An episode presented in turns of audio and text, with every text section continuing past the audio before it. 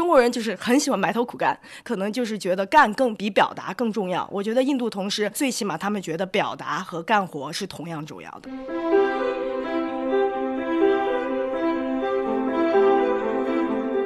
中国人跟很多东南亚的人对生活的很多理念会不一样。中国的员工，如果你跟他说多加班百分之二十的时间，我翻你一倍的薪水，绝大部分的中国员工都会同意。回到印尼的例子来说，很多人就说我不干。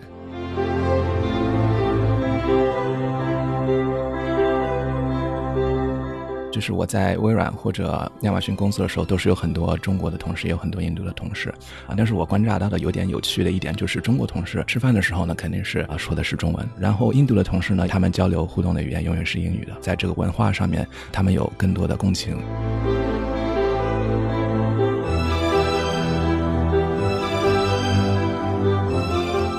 我们自己在美国，有时候因为自己是中国人嘛，会去对比。有的时候会听到像滴滴收购了优步这样的消息啊，就会觉得哇，也许中国发展的比美国还快呢。不管是从人才，还是基础建设，还是投资，都有很多机会，所以很好奇，想回来看一看。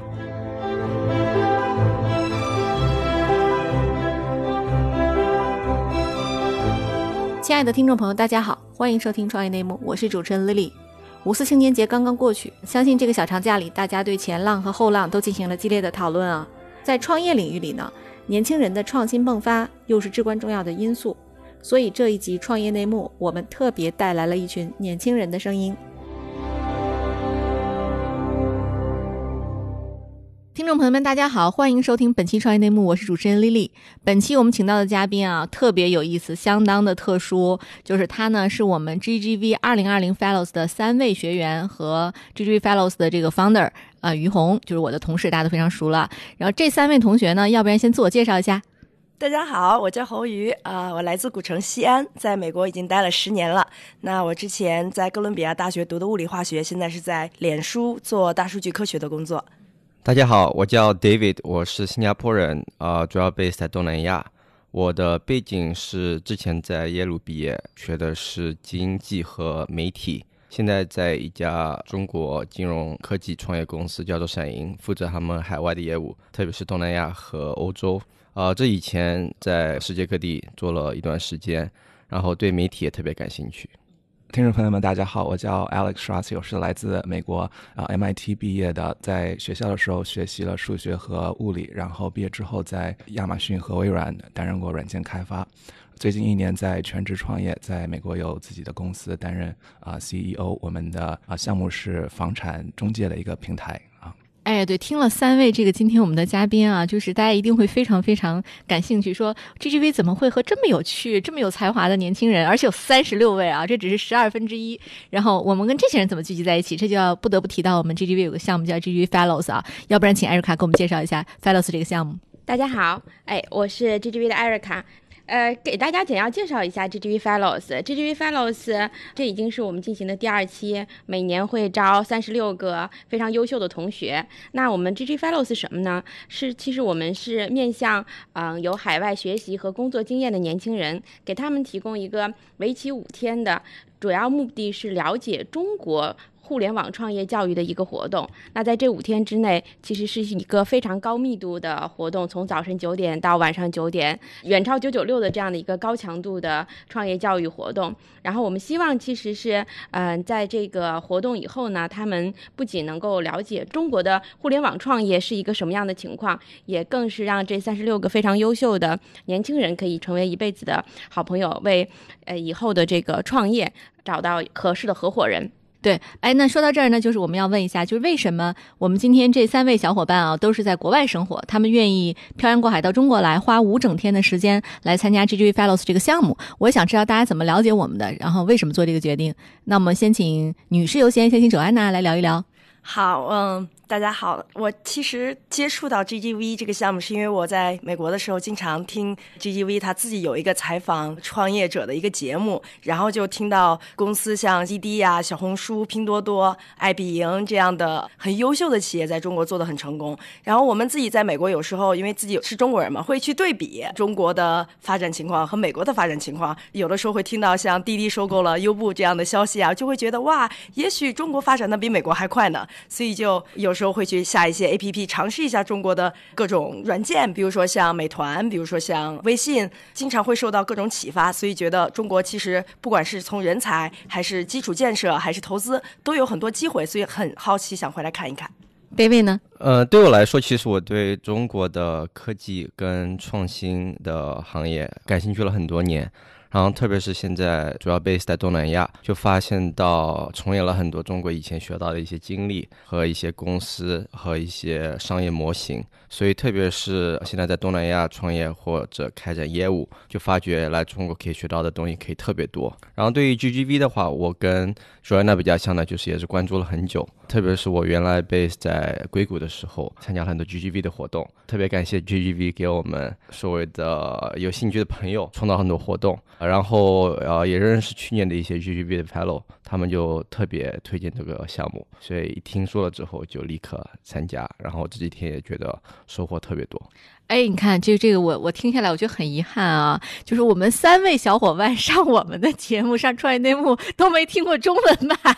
对吧？所以我们出海做的还不咋地啊。对，这个最后一位 Alex，你听过我们中文版的节目吗？呃，我是呃听过一两次这个中文版的节目，但是我认识还是比较有限的。对 DGV 最早的认识还是通过公众号的的了解，然后啊，在美国一直有在关注中国这个 VC 和互联网创业这个领域的发展。我觉得这几年的发展还是对我来说很有增长的这方面的收获的。因为美国的互联网它是一个比较成熟的产业了，但是说到这里呢，作为一个华人在美国创业，就是美国这个华人创业的这个生态还是有限的，因为美国的中国人或者华裔或者甚至亚裔的，在做 IT 这方面人数还没有到一个就是 critical mass，所以要在美国就是打造一个这样子的一个生态，我觉得还是有一段路要走的。所以这次回来呢，是希望认识更多的在美国从事技术的朋友们啊，希望以后就是有机会能够一起合作。嗯，很有意思的是呢，其实我们三位非常优秀的 fellows 呢，其实都是在美国的名校毕业，但是呢，却呃选择了不同的这个工作方向和工作的这个地点。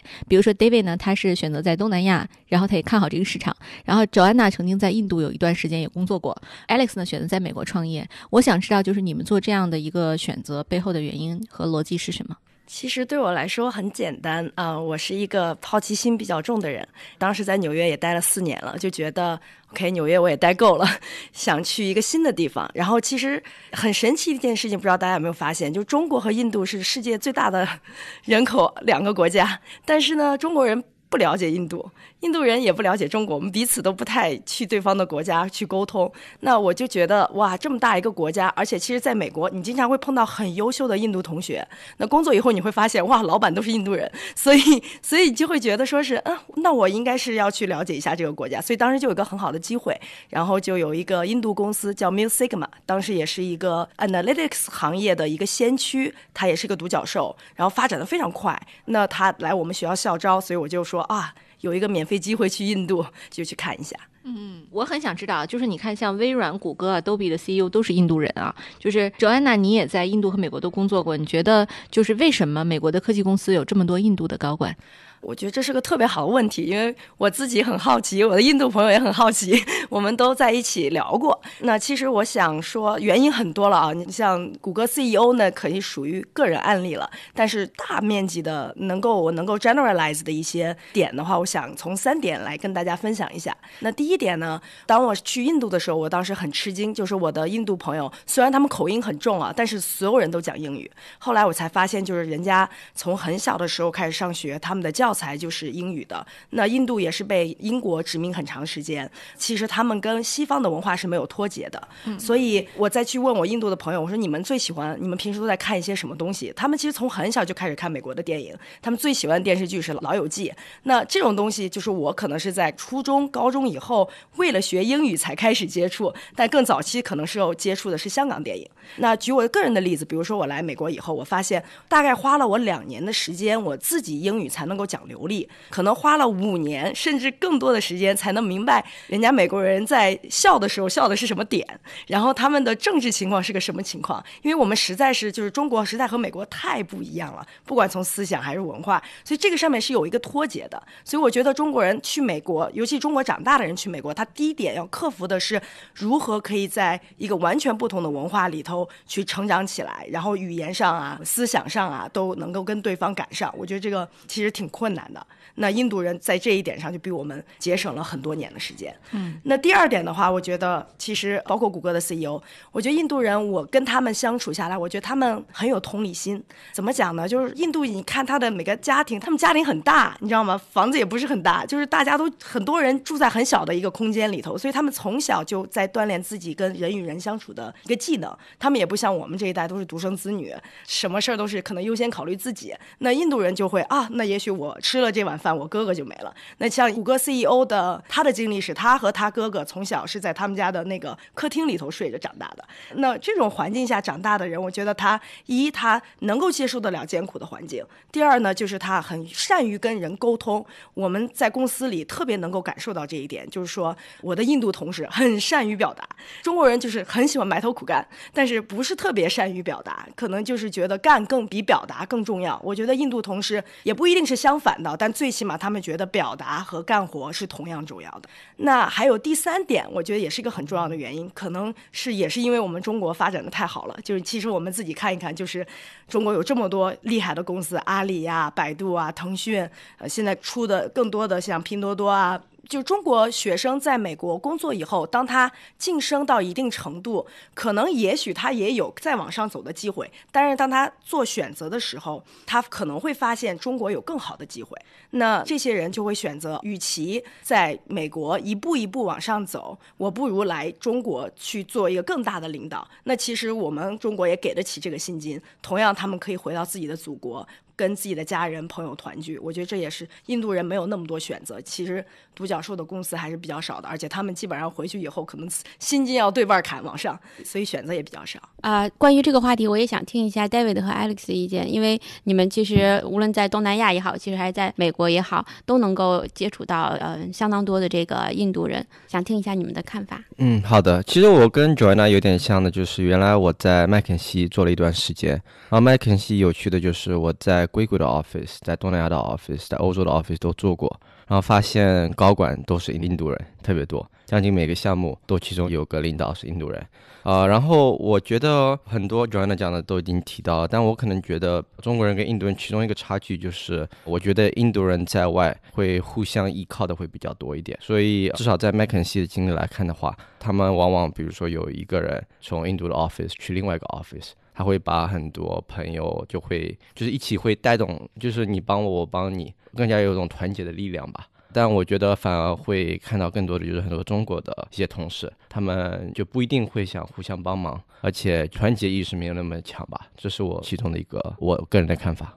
呃，我可以就是根据自己在大公司工作的经验，呃，分享几个我观察到的点。就是我在微软或者亚马逊工作的时候，都是有很多中国的同事，也有很多印度的同事啊。但是我观察到的有点有趣的一点，就是中国同事吃饭的时候呢，肯定是很多中国同事一起出去，然后他们啊说的是中文啊，即使是在一个英文的工作环境里，他们也会在吃饭的时候选择用一个更加亲切的语言，就是中文嘛。啊，然后印度的同事呢，也许他可能是一群印度人，也有可能是啊一般印度人一些美国同事，但是他们交流互动的语言永远是英语的。所以就是回到 Joanna 的一点，就是在这个文化上面，他们有更多的共情，就是可以沟通更多的 idea 或者等等，就是这一些就会产生更多的更多的 emotion 在这里嘛。所以我觉得印度人在美国的职场，就是作为一个英语母语的群众，他们可能会有这样的一个 advantage 在这里。哎，对这个事儿，其实就是我听到过很多个版本的注释啊，不知道哪个是正确的，但是起码说有几个原因，我是能够猜到大概是这样。就一方面是就刚才咱们都提到的语言问题，第二方面呢是大家都提到的文化的这种问题啊，比如说就是印度人特别善于表达，他会在就是中国人通常是什么情况呢？比如一个组里，然后我来写代码，我辛辛苦苦的 coding，辛辛苦苦的出 idea，然后到最后写邮件的最后是印度人。然后老板会记得住，就说哎，发邮件的是这个我巨长的一个名字啊，十几个字母的一个印度同事啊。对，这中国同事会很谦虚，就说哎呀，算了吧，说这个你看咱们一个组，大家都是一个 peer 同事，说谁教不是教，对吧？我就往后扫一点。这个确实是从咱们文化上有很大的这种这种差异啊。我还听过一个说法，我就跟几位求证一下，就是吴军有一本书啊，叫《见识》，就它里面提一个观点，就是说印度人为什么跑得快，原因是因为他的种姓制度，就他种姓制度决定了，就他婚姻选择有限，所以印度人都比较早婚，而且他以相亲为主。然后很早他们就结婚了，他们很少有晚婚的情况。而印度女性的就业率极低，他们其实不到百分之二十，也就是说，其实大多数都是在家里带孩子的，所以就保证了印度的男性可以在职场上有非常好竞争力。还有一种说法是说，印度人呢，他们比较善于拉帮结派，就是这个词儿我不知道是不是个好词啊，就是我没有任何贬义，就是他其实是，就是说我们在一起这个吃饭的时候，中午会交换很多很多情报，就他们只要我是印度人，我们大家就在一个公司里，就我的组缺人，我就会邀请我的印度同事来，然后呢，可能上午说完，下午呢，我就找人力资源的人了，人力资源的人刚好也是个印度人，所以就是一个小团队就起来了，然后一帮一，谁也不挤兑谁。比如你你做了院长，那我可能副院长，等你退休了，你再把我带上去。但中国人通常是呢，说我们这一团队里，哎，你是院长，凭什么是院长，对吧？我还想当院长，就这个这有一些特殊的文化背景在啊，就是咱们跟别人的时候表现的比较谦逊，但跟自己人的时候相对来讲呢，还都是这个有竞争力的。所以我不知道哪个原因是真的啊，但是这个几位看起来，就是刚才我提到这几个因素里，哪个是真正的原因？我觉得拉帮结派这个点很有意思啊。其实我自己是这么看待这一点的。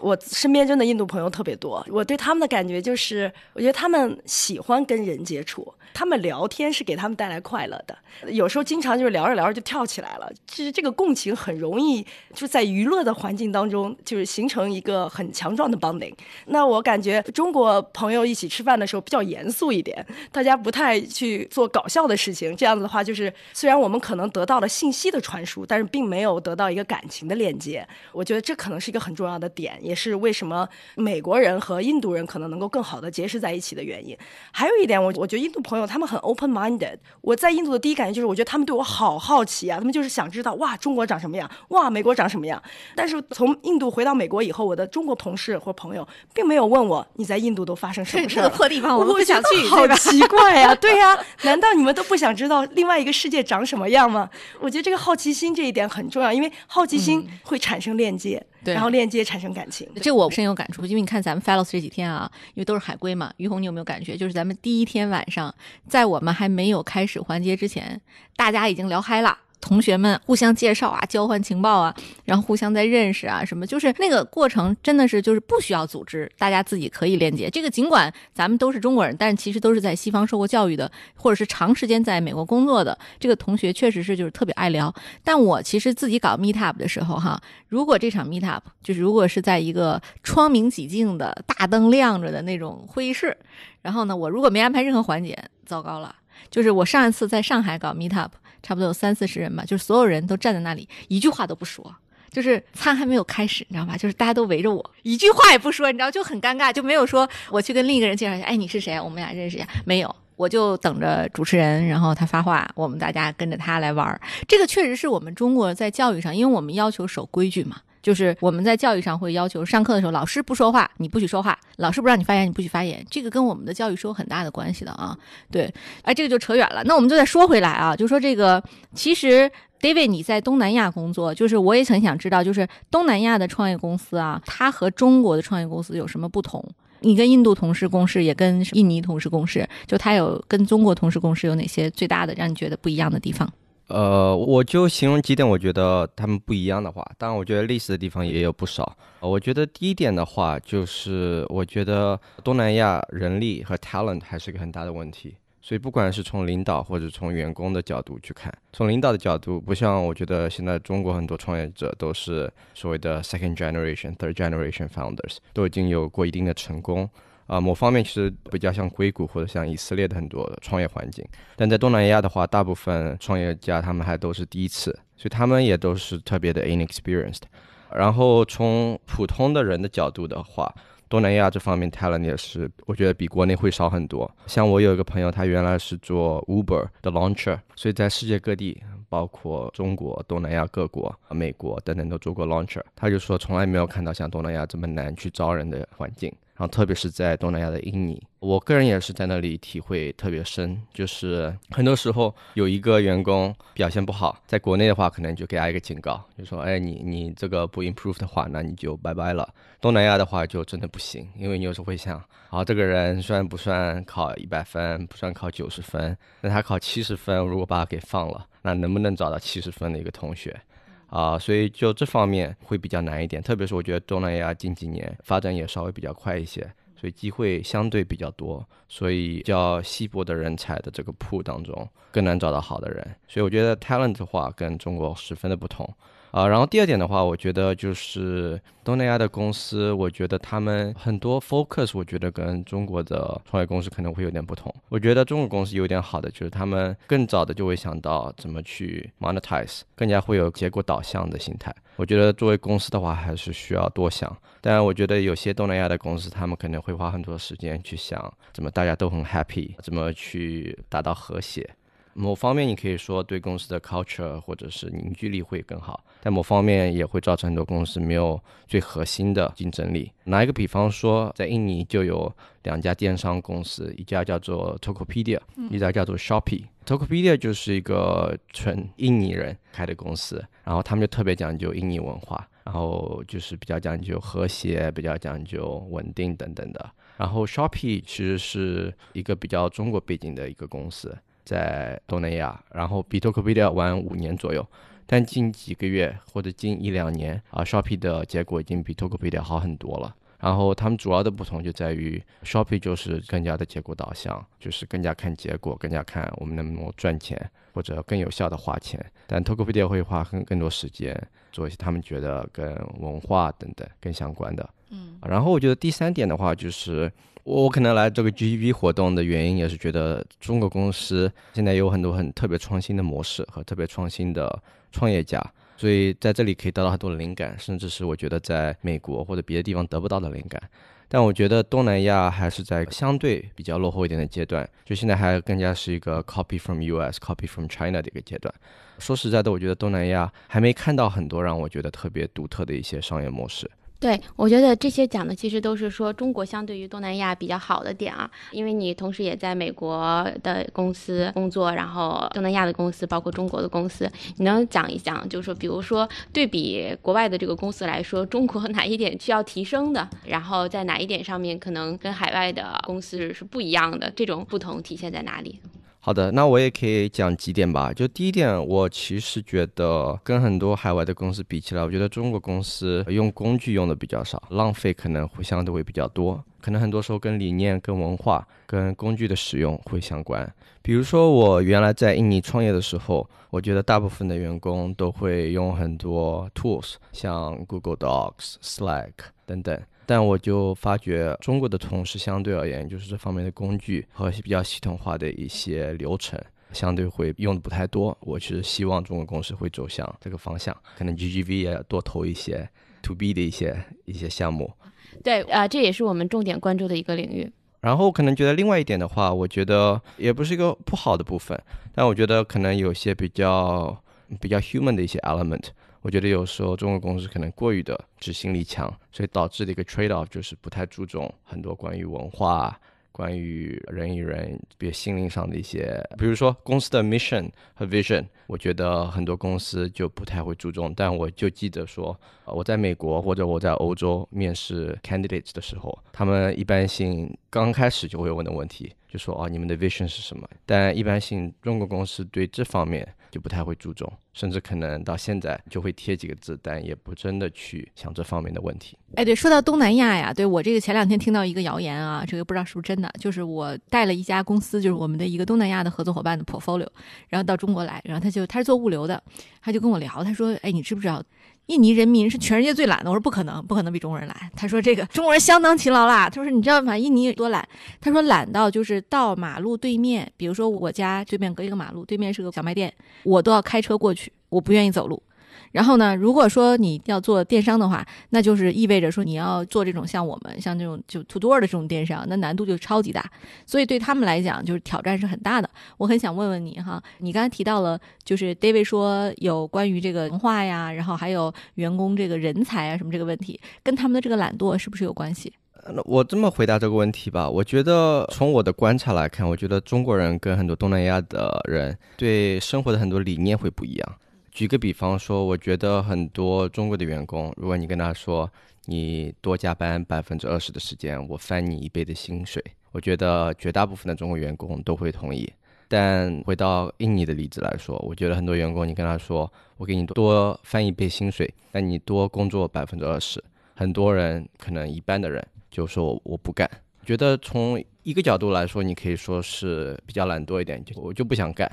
另外一个角度，我觉得他们可能也就比较知足一点，就他也很多人不一定想说哦，我一定要赚上千上万块。很多人我觉得在那里就算赚的不多，他们也比较知足一点，反正就觉得啊就这样吧。然后我是觉得，当然跟环境也有些关系。我个人的观察，我是觉得整体来说，比较热带的国家的人都比较懒会，比较懒散。对，它物产太丰富了，对不对？就是门口就有大椰子树，然后上海边捞几条鱼就可以吃，对吧？咱们还得上海鲜市场买，对，能想象的这个场景应该是这样的。对对，对我我当时感触特别深的就是，我觉得两点，第一点就是饿不死，嗯，就像你说的，你在那里你种什么，反正都有树，那个你等着都有椰子掉下来，香蕉掉下来，或者你就算种的话，一年可以种几次，不像呃有基础的国家，你一年只能种一次，最多两次。然后第二点，你就冻不死，不像你在中国或者纽约等等的地方，你冬天的话，你流落街头，你有可能冻死的。东南亚就没有这样的情况，反正你就待在街头，你也就饿不死、冻不死。嗯，对。嗨，各位小伙伴，告诉你一件很重要的事情：创业内幕的听众群已经开通喽。在这里，你可以和我们直接沟通，也可以第一时间了解到 GGV 纪元资本线下活动的动态，近距离聆听投资人的独特见解，并且结交其他互联网圈子的小伙伴呢。入群，你只需要添加微信公众号 CYNMXZS，我再重复一遍 CYNMXZS。也就是创业内幕小助手的拼音首字母，并在好友请求中标注“创业内幕”。接下来，小助手会帮助你完成入群操作。我们期待你的加入。我们现在就最后再问问 Alex 啊，就是这又是另一个国家，发达国家，想问问，就是在发达国家，像美国，它肯定不存在人才问题。然后呢，美国也有非常好的工具，然后这个文化上呢，好像也挺开放、挺 open 的。但是在美国创业，你会觉得跟中国有什么不同，或者遇到了什么有意思的挑战？呃，我可以分享一下，就是我在美国创业经历的一些挑战。对于跟中国有什么区别，可能没有一个很满意的答复，因为我不了解中国啊、创业是什么样的一个一个体验嘛。所以你没在中国公司工作过是吧？我没有在中国公司工作过。你什么时候去的美国？啊，我是很小就去了美国，我是十三周岁的时候就去了美国，在美国读了中学和高中嘛。嗯，对，所以其实你算是美国人，对吧？啊，算是算是美国人吧。对，所以啊那你给我们讲讲吧，就是你觉得很正常的事儿，也许我能 PK 一下，就是我跟你跟你 diss 一下你，对吧？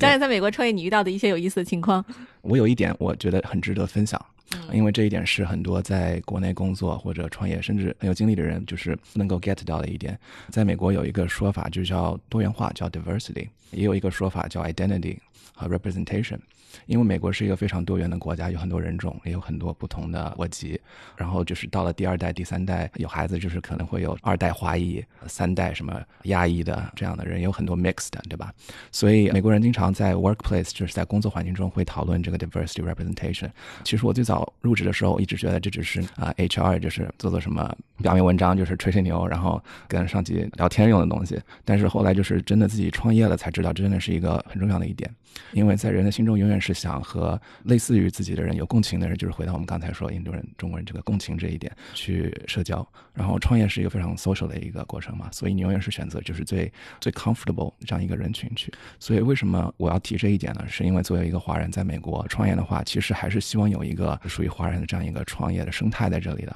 因为如果我想融资的话，我去找一些美国的 VC 啊，对吧？然后真跟他们交流，其实还是会有这堵墙在这里，就是说，哎，在美国创业的中国人不多啊，你的优势是什么？哎，为什么你一个中国人要干这个？你英语怎么样呀？我说英语完全没问题啊，我是美国长大的，我就跟你用英语聊天了，对吧？然后说，哎，你的 network 怎么样？就是你认识人多吗？我要是给你搞个公司，你你能招到人吗？大家愿意跟你干吗？对吧？所以会有这样很大挑战。其实我觉得客观不是个问题啊，但是就是回到就是我们刚才说的 diversity representation，在一个多元化的国家反而会有这样一个问题。所以我觉得呃，在发达国家也不仅仅是美国吧，有些发达国家它没有多元化。日本就是一个好像比较发达的 example，基本上都是日本人嘛。但是在美国就是一个比较 unique 的 challenge，就是我面临到的。然后我想分享的大概是这一点。嗯，嗯，哎，对，这个还真的是啊，就是其实你这个情况就有点类似于像胡润到中国来创业，他其实是一个外国人，汉语说的也非常好，嗯，但是我们依然坚定的认为他是个外国人，嗯。他的脸是他的名片，然后他在中国其实也是挺艰难的，就是最早的时候，大家可能一开始中国人知道有这个胡润榜，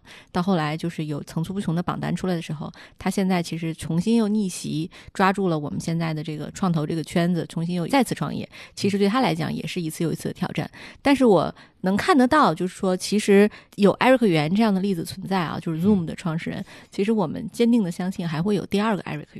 袁，所以我们非常看好 Alex。就是你这个挑战，我不是很能理解。因为其实在中国这个创业环境里，基本上这个情况比较少。我们会有外部的雇员，比如说像 GV，我们有全球的同事，有印尼人、印度人，一大堆美国人，一大堆中国人啊，然后呢还有越南人。我没有觉得大家是是一个不同的国家或者不同的集体，我们已经习惯了长时间就这样的 global 的协作。但对于创业公司突然来一个老外，他能不能九九六？都是很大挑战。比如说，我们举个例子，像说到就是 Fellows 啊，我们去年的 Fellows 其实是有一个外国人的，呃，我们所说外国人是那种白人，就是他本身学汉语的，因为我们要求这个项目必须能听得懂汉语，因为我们所有的课程都是用汉语授课的嘛。然后这个老外第一天就败下阵来，就这个同学，因为他受不了了。就我们连吃饭的时间都没有，就是希望大家都多能了解创业者，所以我们的课是连午餐都安排的满满的。那个老外就说不行，我我受不了了，我要 休息一下。对他中国同学就没感觉。就是大家都很认真的听，然后也没有就觉得可能有点累，但是没有说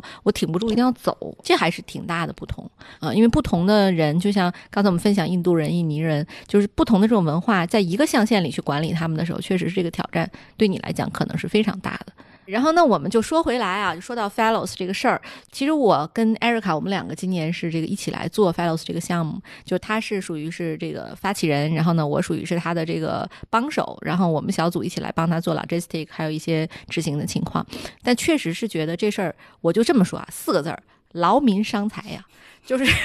我们整个小组已经累的，就连着从一号晚上我们年都没过完，然后就就过来搞这事儿，然后一直到今天。其实这个整个今天这个项目收尾哈，就我们整个大家已经就累病了，至少仨。然后呢，有几个就像于红这种战士的，今天告诉我今天晚上的 party 我不去了，然后我搞不定了，对吧？就是我特别想问问于红，就是你是出于什么考虑？我们为什么要做这么一个花了这么多钱，然后呢给大家累个半死的这样一件事儿？就是你的出发点是啥？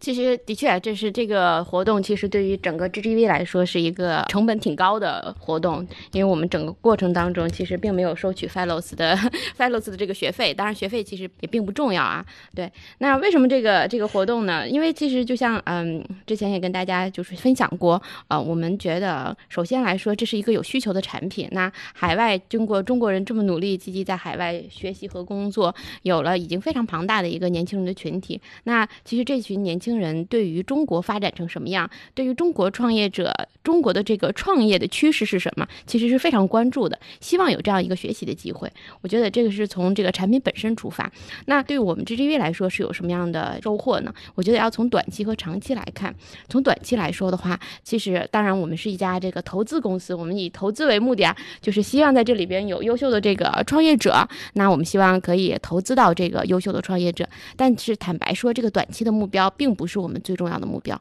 我们更长期的这个目标其实是有一个长期的愿景，在这个愿景就是说，中国其实，在大国崛起的过程当中，中国的企业其实是无可避免的要进行全球化，但在全球化的过程当中，其实最缺乏的就是人才。像刚才大家讲了很多这个 bonding，这个这个 empathy，其实对于海外的这个文化的理解，那其实要想达到这些理解的话，其实是需要有像你们这个样子在海外有留留学过的人或者长期工作的人，其实才可以对海外的这个文化有更多的理解。那其实中国在某种程度上是缺乏这些人才的。那我们希望，其实 GGV Fellows 可以在此就是搭建一个桥梁，那让我们这个 Fellows 办到二十年，然后这二十年可以每年如果三十六个人的话，二十年其实也是。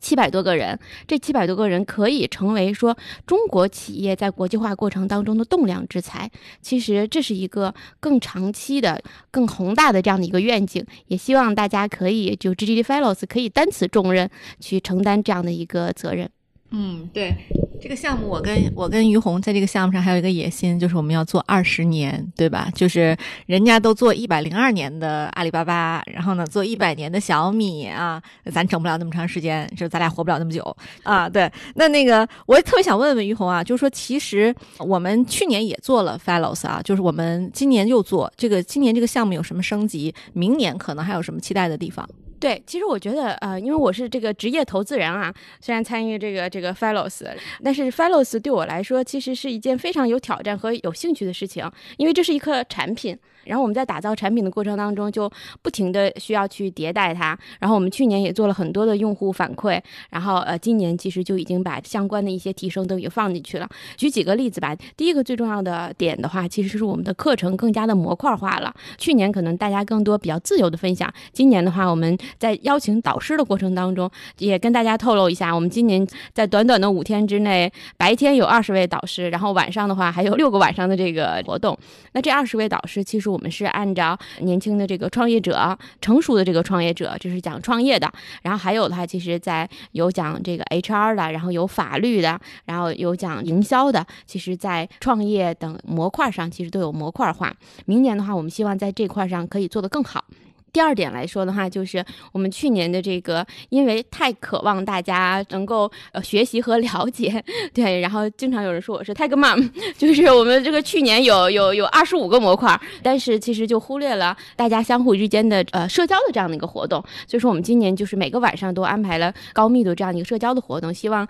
三十六个同学们其实可以相互之间有更紧密的交流，对，这是今年在这两点上最明显的一个提升，然后我们希望。从明年来说的话，继续在这两点上有提升。还有一点的话，其实我自己在想说，我们想把这个活动在明年的话，其实要三十六个 fellows 能怎么样更好的给到我们的这个导师，给他们一定的这个反馈和收获。这样的话，让我们这个导师来交流的时候，他就不只只是一个单向的输出，还是可以从我们三十六个 fellows 身上可以收获和学习。而且，其实这种收获和学习本身就是呃我们相互学习，因为每个人分享。有些人分享，比如说像今天分享的这个印度啊，然后这个美国的这样一些看法啊，都是相互学习的一个过程。明年会在这点上就是加重模块。第二点呢，就是一个启发呢，就是因为其实很多人都是有很强的这个创业的想法的。我们明年想设置一个环节，就是类似于 Pitch Day。然后，因为我们其实 GGV 有很多年轻的投资人，其实在晚上跟大家参加了这个活动。明年我们会专门设置一个半天的时间，比如说大家有什么创业的想法。法相互之间交流一下，然后大家相互之间也可以 diss，然后我们这些 GGV 非常年轻的投资人也可以给大家一些反馈建议，这样的话可以让大家在呃五天结束了之后，对自己的这个创业想法可能有一个更加圆满的一个认识，这是我们希望对于明年的一个期待。我们总体上来说就是不断的去打磨这个产品，让这个产品每年越变越好。哎，对，那说到 Fellows，我就冒昧的提一个大胆的问题，可能会得罪人啊，就是今天我们选了三位代表，然后呢都是非常优秀的同学，然后这三位代表能不能跟我分享一下这啊五天加一个晚上的分享里，我们对哪位导师的印象最深刻？对哪个环节的印象最深刻？啊，我先来哈。啊，我个人最喜欢的导师可能就是今天那个赵鹏，就是那个 Boss 的啊 CEO，因为他的演讲就非常有魅力，然后他人也非常幽默，所以就全程全神贯注的在听他的那个那个演讲。然后还有一点，我觉得同样重要的就是他今天讲的两个点，其实都是在一个创业人创业过程中非常重要的。他提到哪两个点呢？就是最早选择市场，他在讲就是一个衰退的市场里面怎么样找到机遇，这一点就是非常 interesting。因为我们普遍的创业人 pitch idea，甚至自己想 idea，就是 ideation 这个。过程中只想就是一个 growing market 啊，然后他第二点提到的非常重要，就是在增长的过程中怎么样去避免一些一些坑啊，就是那个烧钱增长，也是一个创业人非常需要注意的，这是一个非常重要的一个素养。所以他提的两点其实都是非常有价值的，对于我们这个 audience，就是甚至以后想有创业这个想法的人，所以我就是特别喜欢他这个今天这个内容。嗯，哎，我追一个问题，就是如果这个你现在要加入一家公司，就是我们现在讲过的这些嘉宾里或参观过的公司里，你会想加入哪一家？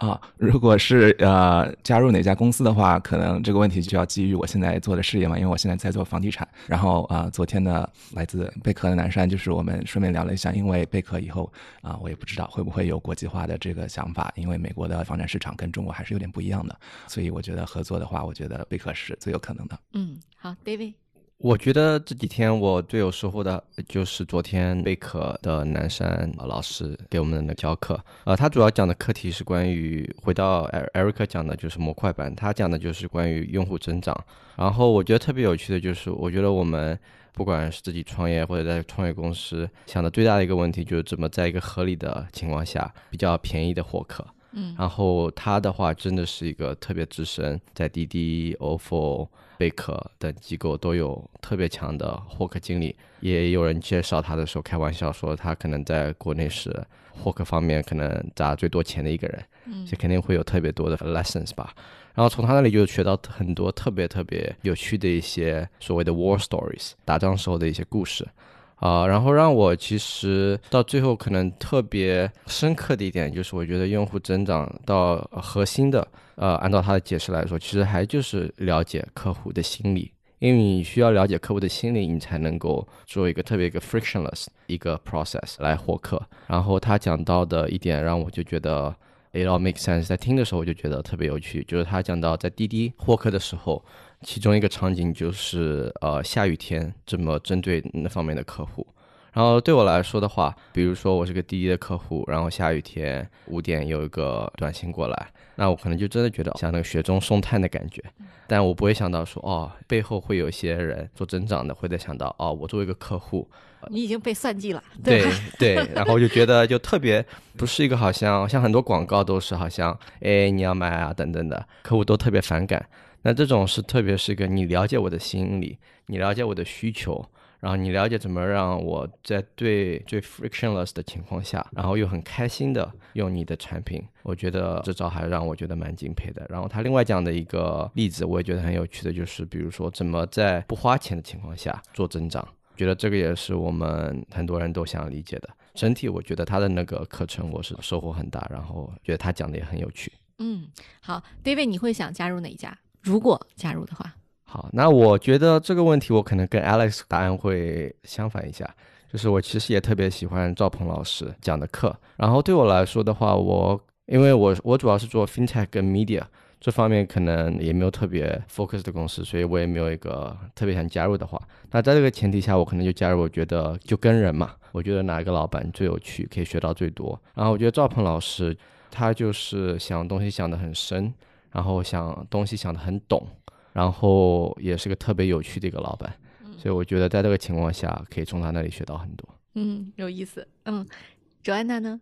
我印象最深刻的其实是第一天的美菜刘军老师，他主要讲了一些美菜的发展历程和他对人才管理的一些想法。那我印象比较深刻的是，他讲了美菜的 CEO 可能是自己是从农村家庭成长，所以他对农民的苦痛就是很了解。所以他建这个公司的时候，他是以一个愿景出发，然后再去找解决方案。我觉得这和很多企业是可能是我看到了一个 business 机会，然后我就我再去慢慢的设立我的 vision 和愿景。我觉得这个我比较赞同第一个做法。那第二点，我觉得他对到底这个公司是应该 to B 还是 to C 想得非常清楚。那其实农民这个市场是非常分散的，那么他们可以很清楚的看到我做 to B 的优势和做 to C 的劣势在哪里，然后把这样一个分散的市场聚拢起来。我觉得这是一件很了不起的事情。那第三点，我特别有感触啊。他说在人人才方面，我很愿意去激发员工的善意和潜力。我自己在 Facebook 就很有这种体会。我觉得我们公司的文化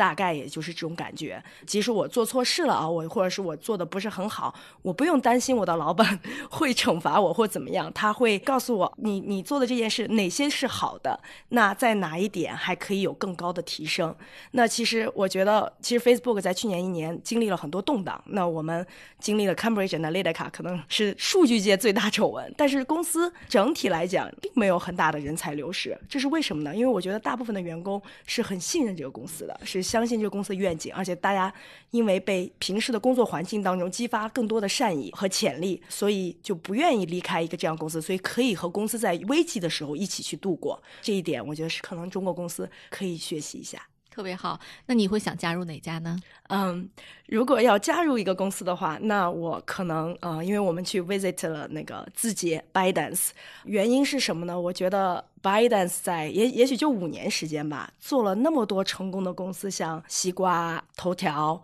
抖音、TikTok。啊，现在还做飞书，我我觉得很了不起，这是史上没有见过的一件事情。我很希望去见证这个奇迹。再一个，我觉得他们这个舞台真的很大。舞台大有个什么好处呢？就是尤其在一个信息流通的环境当中，你可以通过自发学习而去感知不同的领域的话，你有这个机会，我觉得这是非常难得的。所以，如果我要为别人打工的话，那我会选择自己，要不然我就自己干活了。嗯。真棒哈！哎，有意思的是，就是这三个大家很喜欢的老师，其实都是对人性很懂的老师，全是上帝视角在看人，对吧？无论是刘军，还是赵鹏，还是这个南山，都是对人性极其洞察的人。然后，但是你们选择加入的公司，哎，好像都不是他们的。对，就涉及到个人，可能我喜欢这个人，和我真的对个人考虑，可能是另一个角度。但 anyway，大家都有收获，我就特别开心啊。对，那个艾瑞卡，就是你对于海归创业这件事儿啊，就是包括说。加入创业公司，你会不会担心？就是我们如果我们的 fellows 理想状态，三十六个人全部创业了，或者三十六个人全部加入了我们的 portfolio，成为了合伙人，对，你会不会担心他们水土不服？对我，我其实觉得啊，水土不服是任何人都会有的，无论是说你是海归回来的，还是你是中国的年轻大学生。还是说你可能是换一个行业，甚至换一家公司，其实这个水土不服是一个长期存在的现象，只是或大或小。另外一方面的话，我觉得最重要的其实是看人的心态，就是你是带着一个对世界充满了好奇，然后你这个开放的心态去做事情的话，其实就可以尽可能的会降低这方面的这个问题。我相信就是 fellows，大家都是不远万里飞回来，就是为了探寻这样一件事情，去探索自己内心。要去解答的这样的一个问题，大家都是有一个非常强的一个开放的心态的。那我觉得在这种心态之下，水土不服这个问题就会是可以被克服的。好，谢谢大家，本期录制到此结束。好，谢谢，谢谢，谢谢，大家再见。好，再见。